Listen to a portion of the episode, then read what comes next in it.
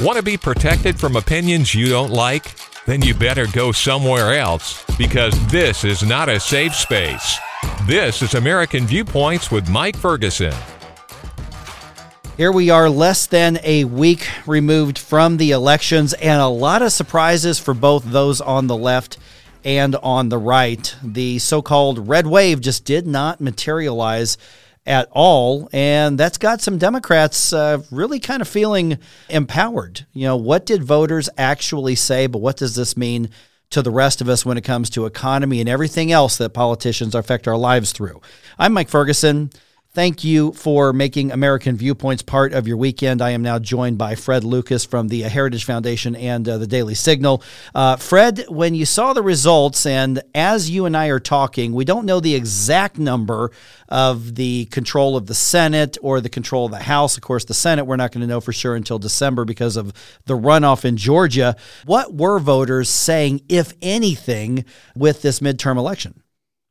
Well, um, I, I was actually in uh, in Georgia uh, interviewing voters in three different counties that the uh, Biden Justice Department sent monitors to, as they were sort of claiming that there was some sort of voter suppression because of the voting law there. Voters, if you talk to them, they didn't get the memo about voter suppression. Uh, there, there was a big, big turnout uh, in early voting. Uh, oh, there weren't many lines uh, on election day, but a lot of people were still voting and and there there was a mix that day. I mean, uh, some people said Kemp, some people said Abrams, some people said Herschel Walker. What was a key factor is that a lot of people, or occasionally you do run into people saying uh, they voted for Kemp, they weren't so sure about Herschel Walker. Uh, and and that's what we're seeing now with this. Uh, we saw a decisive win for Brian Kemp in the gubernatorial race, uh, and enough of a margin that Stacey Abrams actually had to concede this time and then uh, now now we're seeing a yet another uh, Georgia Senate runoff.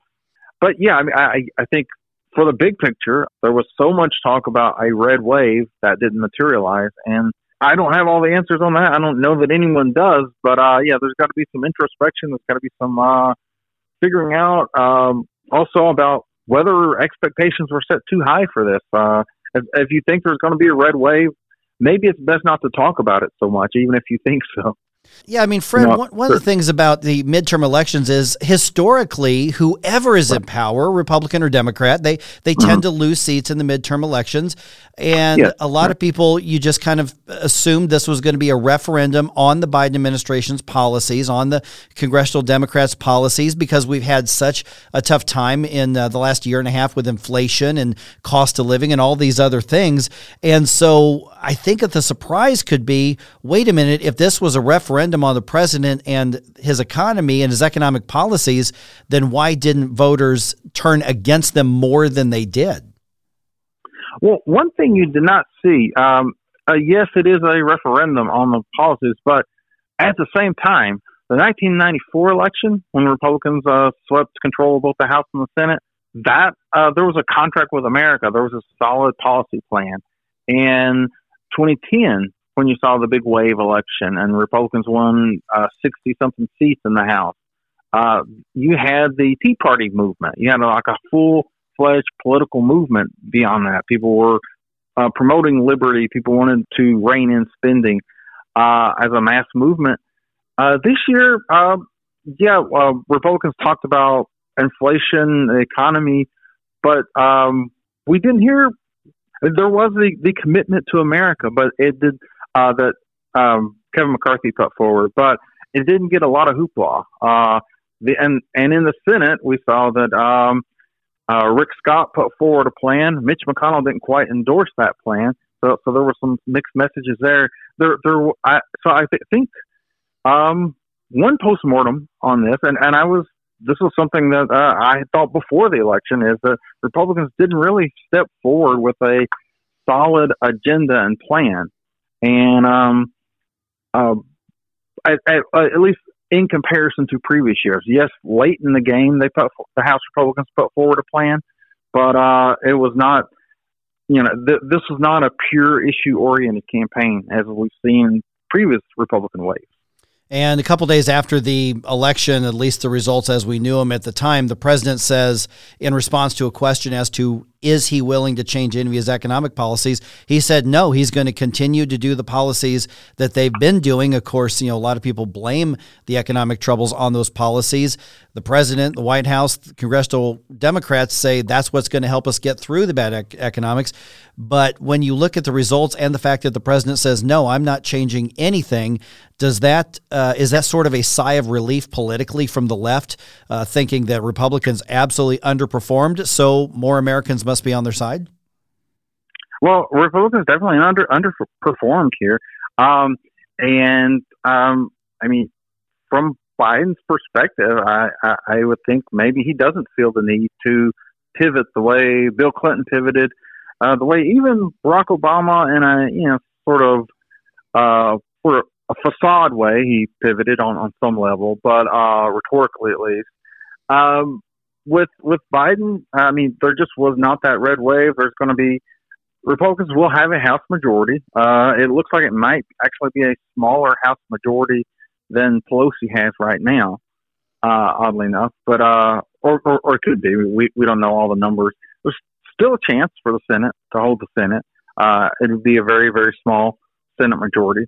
Uh, but uh, yeah, uh, in, in terms of Biden, there was not a mandate in this election.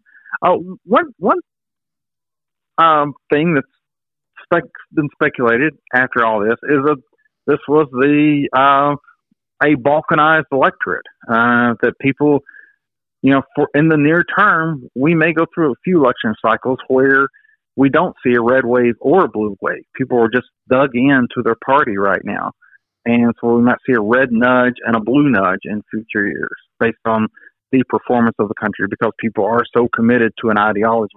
Um, I mean, that that remains to be seen. I mean, we, we've, but um, this also kind of brings up polling, right? Uh, a lot of polls, Real Clear Politics, 538, uh, a lot of those groups that were uh, averaging polls, they they indicated there would be a, a red wave, and um, you know, the uh, some of these were the same people that predicted a big Hillary Clinton victory in 2016. So um, it, it is just it's difficult to tell. We are visiting with Fred Lucas. He is the chief news news correspondent and the manager for investigating uh, investigative reporting at the Daily Signal, affiliated, of course, with the Heritage Foundation. Uh, Fred, I've got about a minute or so uh, left here in our discussion. Uh, a lot of people are already looking at 2024 and the presidential race, but between now and then, uh, we're going to have to figure out what the policies in Washington D.C. are going to do to our lives in the meantime. Where should the Republican priorities in particular be at this point? Well, um, I, I think I think Republicans uh, they they do have what they will have a majority in the House, maybe the Senate. I, I think they should prioritize uh, what they did run on, uh, as, as any party should uh, that that gets delivered a victory, uh, which would be uh, um, the economy, reining in some spending, the border crisis. Um, uh, the, you know, the, those are key issues. Uh, uh, addressing crime, also, uh, I mean, those were those were important issues. There were a lot of bright spots for Republicans in this election. Um, clearly, Ron DeSantis won huge. Um, Greg Abbott won big in Texas. Uh, those were fairly expected. Uh, we did see Lee Zeldin. There was a lot of speculation about what would happen in that New York governor's race. He came up short, but uh, he performed really well. Came within five points of winning. That dragged several Republican uh, candidates for Congress across the ballot. So if Lee Zeldin hadn't performed pretty well in New York, um, Republicans might not have a House majority. I mean, that, that's something to keep in mind, considering the majority is going to be so narrow. Uh, so um, that's probably a lesson for Republicans about, or any party, about uh, it's worth running someone in, in these races, even if it's a long shot, because uh, Zeldin did have an impact on in fact, had a national impact on the House majority, I think. All right, uh, thedailysignal.com. Uh, Fred Lucas is the uh, the guest and uh, the author you look for there. Fred, really appreciate the uh, perspective. Yeah, thanks very much. All right, just ahead, healthcare obviously always one of those issues. Uh, there is a push to say you need to learn how to manage your relationship with providers and insurance companies so you're not surprised with bigger bills. We'll talk about that just ahead.